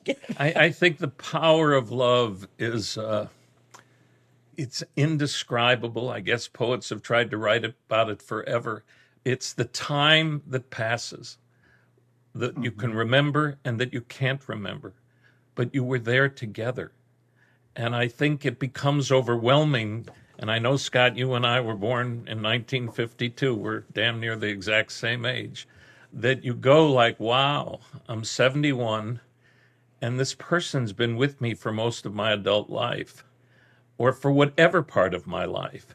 And I haven't been alone, and I have a witness and someone to remember together with and share with and forget with and live with. And I, I, I wish it for everyone That wants it. that wants it. And it's, you know, but I, w- but I'm not talking about marriage. Yeah. I'm talking about a, a friend, a Yeah. partner. You know, just don't Com- be alone. company. Company, period. Yeah. Yeah. Just, just, you know, when somebody says you want to get together and take a walk, or I need to, I just need to do whatever, you know, just say yes. I got I got a perfect example of why it's so great to just be with someone.